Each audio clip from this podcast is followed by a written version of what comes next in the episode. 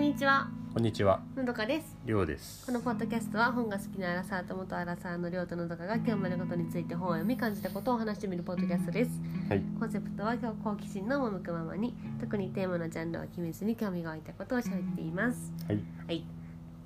今回は続きですねそうです。はい吉田源吉次郎です。続編ですはい、はい前回はラブストーリーのとこまでやりましたそね。うだねそう奥さんと出会ったのが、芸あ婦人との設計関係のアルバイト先だったと。ううんんうんうんね始まっちゃってキュンキュンするやつだなそうです。はい、まあでも学業の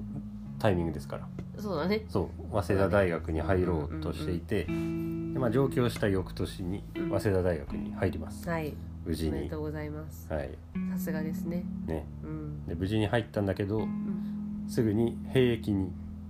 行ってしまい ます。い対馬の方に。はい行ってん3年くらい兵役をうーんするんですようんこの吉田源次郎うん面白いななんかさ教師になろうと思ってさうん早稲田にそうなんだよ確かねねだけそどう学業をやりに行ったけど平気兵役にこれは自分から行った志願したんじゃないかなうーんちょっと分かりませんけうども、んうんでもなんか生かされたみたいな記述もないか感じではらうだかんら徴兵令的なことでもないってこうとだよねんそううんうんうんでそのやっぱり当時の青年からしてあの兵士っていうのはやっぱりちょっと憧れみたいなうんうーん存在だったらしいうんうんうんなんかそんな感じでこう新聞にも載りそうやしそそううやそっうてそ育うちそうな気はするよねねうん若くして亡くなっちゃう悲しいはずなんだけど、うんうんまあ、やっぱり国のために戦った英雄っていううん風ねに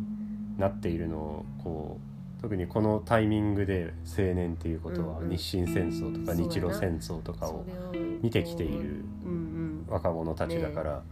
っぱりそこに憧れがあったらしいうんうー。んでその憧れっていうのはその軍のトップになるとうかん元帥になりたいっていうよりも若くしてでも国のために亡くなるうんのをちょっと美しいみたいうな、ん一種のロマンチシズムって書いてあったけど、憧れみたいなうのねん、あそういう、ね、気持ちを抱いていたらしい。だかなんかねあーなるほどねねらまあ今だと別にそんなことはないうんけど、まあ、時代だよね。ね当時はねうんまあ、そそううだっいうただろのうをね見てきて、で現に国が、ね、そう発そう展してきていどんどんどんどんる時代だからうんうんやっぱり貢献したんうだんよねっそてのなっ人たたら、ちのおかげで今の日本があるってこうなるとうんねちょっとヒーローみたういんな、うんうんそういう感覚があったそううんでへす。えね、そういうのがあってかねうん分かりませんけど、吉田源次郎もはい兵役に行きますはいでこの頃の経験をもとに後に小説を書いたりしてる「うんうんえー、と島の秋」とか、ああ有名だねそうそうそうそう、んね、そういうのを書いてますうんうんでまあ3年くらいしてうん戻ってきてうんそれがまあ1911年かなあ違うわもっと前だね、うんまあ、戻ってきて早稲田大学英文科に入りますとはいでうんこの時に、まあ、師匠たちに出会うこここで、まあ、これが結構文学に影響をおそらくというかまあ与えてるでしょうねうん師匠2人に出会うんだけど、うんまずその英文科でレクチャーを受けたのが先生が島村宝月ってうん、ああね人でなんかピンとこうへん人やったけどなそう、うんあまりピンとこなかったけど、うんまあこう見たところざっくり言うとうんこの自然主義に美学的知識を取り入れてうんちょっと理論的に自然主義をうん批評したのか書いたのかうんうんちょっと詳しいことは分かりませんけれうんうど、っんうんうんうんていう人人で す。はい島村宝月島村宝月さんまあまあまうんうんうあんいいとして、そういう先生がいてうんでその人をまあお兄ちゃんみたいな風に頼ったと。年近かったんかな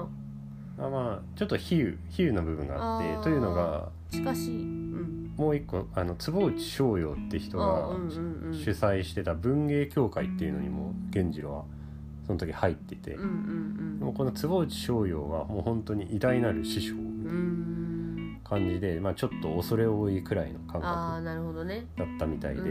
んだから坪内逍遙を、まあう、ん父のように尊敬して、うんでまあ、島村宝月を兄のように、ああなるほどなまあ、ちょっと頼ったうんうん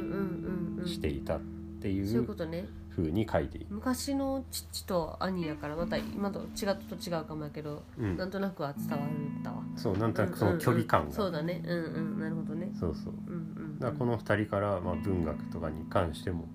影響を受けてあー島村宝大きいねうん月に至っては、まあ3年間くらいレクチャーをへえあの講義を受けてたみたいなことそうか講義うんをうんうんうん受けていたらしいです。なんかこういう講義ってどんなんか気になるよなどういう話なえっのとかな、まあ、話はわからないけどうん極めて物静かな情味豊かなレクチャーである もうちょっと具体的に言ってほしいただこれ源次郎を正直に書いてるんだけどさうん教えられたことは何も覚えていないがスイートな沈静な声と理知的であり情的である目だけは忘れることができないなるほどねうーんお兄ちゃんのように尊敬して頼ってたけど教えられたことは何も覚えてない まあだけどこのそんなあもんれだかよもしれねんけどなその雰囲気から学んだっていうことだよねそうだよね今日覚えてるのはでもそういうところかもしれないよねそう思うなんか人間的影響を受けるというのはうんうんなうんんか別に言ったことやったことっていうなんかそのうん、そういうことよりね人を見ててうんうんうんうんなんか記憶に残ってることみたいな。わかるなうんそうまあ、そんな人たちから影響を受けはいつつえっ、とねそうそれで1911年に早稲田大学英文科を卒業しますはいそうそれが1911うん年、うんでもともとあの中学教員を目指してうんそ上うそ京うしたそっうてそ言うったんだけどよねうんうんうん、結局慣れずにおうねこんだけ秀才ななあのうんにもちろん大学でもあの首席だったらしいですよすごいよなで語学が群を抜いて優れていたと、ああそこ英文化だもんねそうだけど地味で謙遜でうん、あの軽薄なところもない素晴らしいいいね人だったというう、ん証言がある素晴らしいそうだけど中学教員にはなれなかなっんでなんやろなわからないですいいそういう口がなかったんたかねな、まあ、タイミングもあったんじゃないかなそう,、そうだねうんだから英語教科書の編集とかあでーあと文芸協会とかそういうのに入ってたから雑誌の編集にも携わったりうんうんうんしている卒業後はねうんうん面白いねだからもしさ教師になってたらさうん本とか書いてなかったかもしれんもんなそうだね、うん先生としてね生きていってうたんかうんうもんしれない、うんままあ後々先生になるんだけど、ああなるほどね、うんまあ、中学じゃないけど、うんうんうんこの後ねうんで卒業した翌年にあのー設計事務所物語で出会った 昭恵さんと結婚をした一瞬何かと思った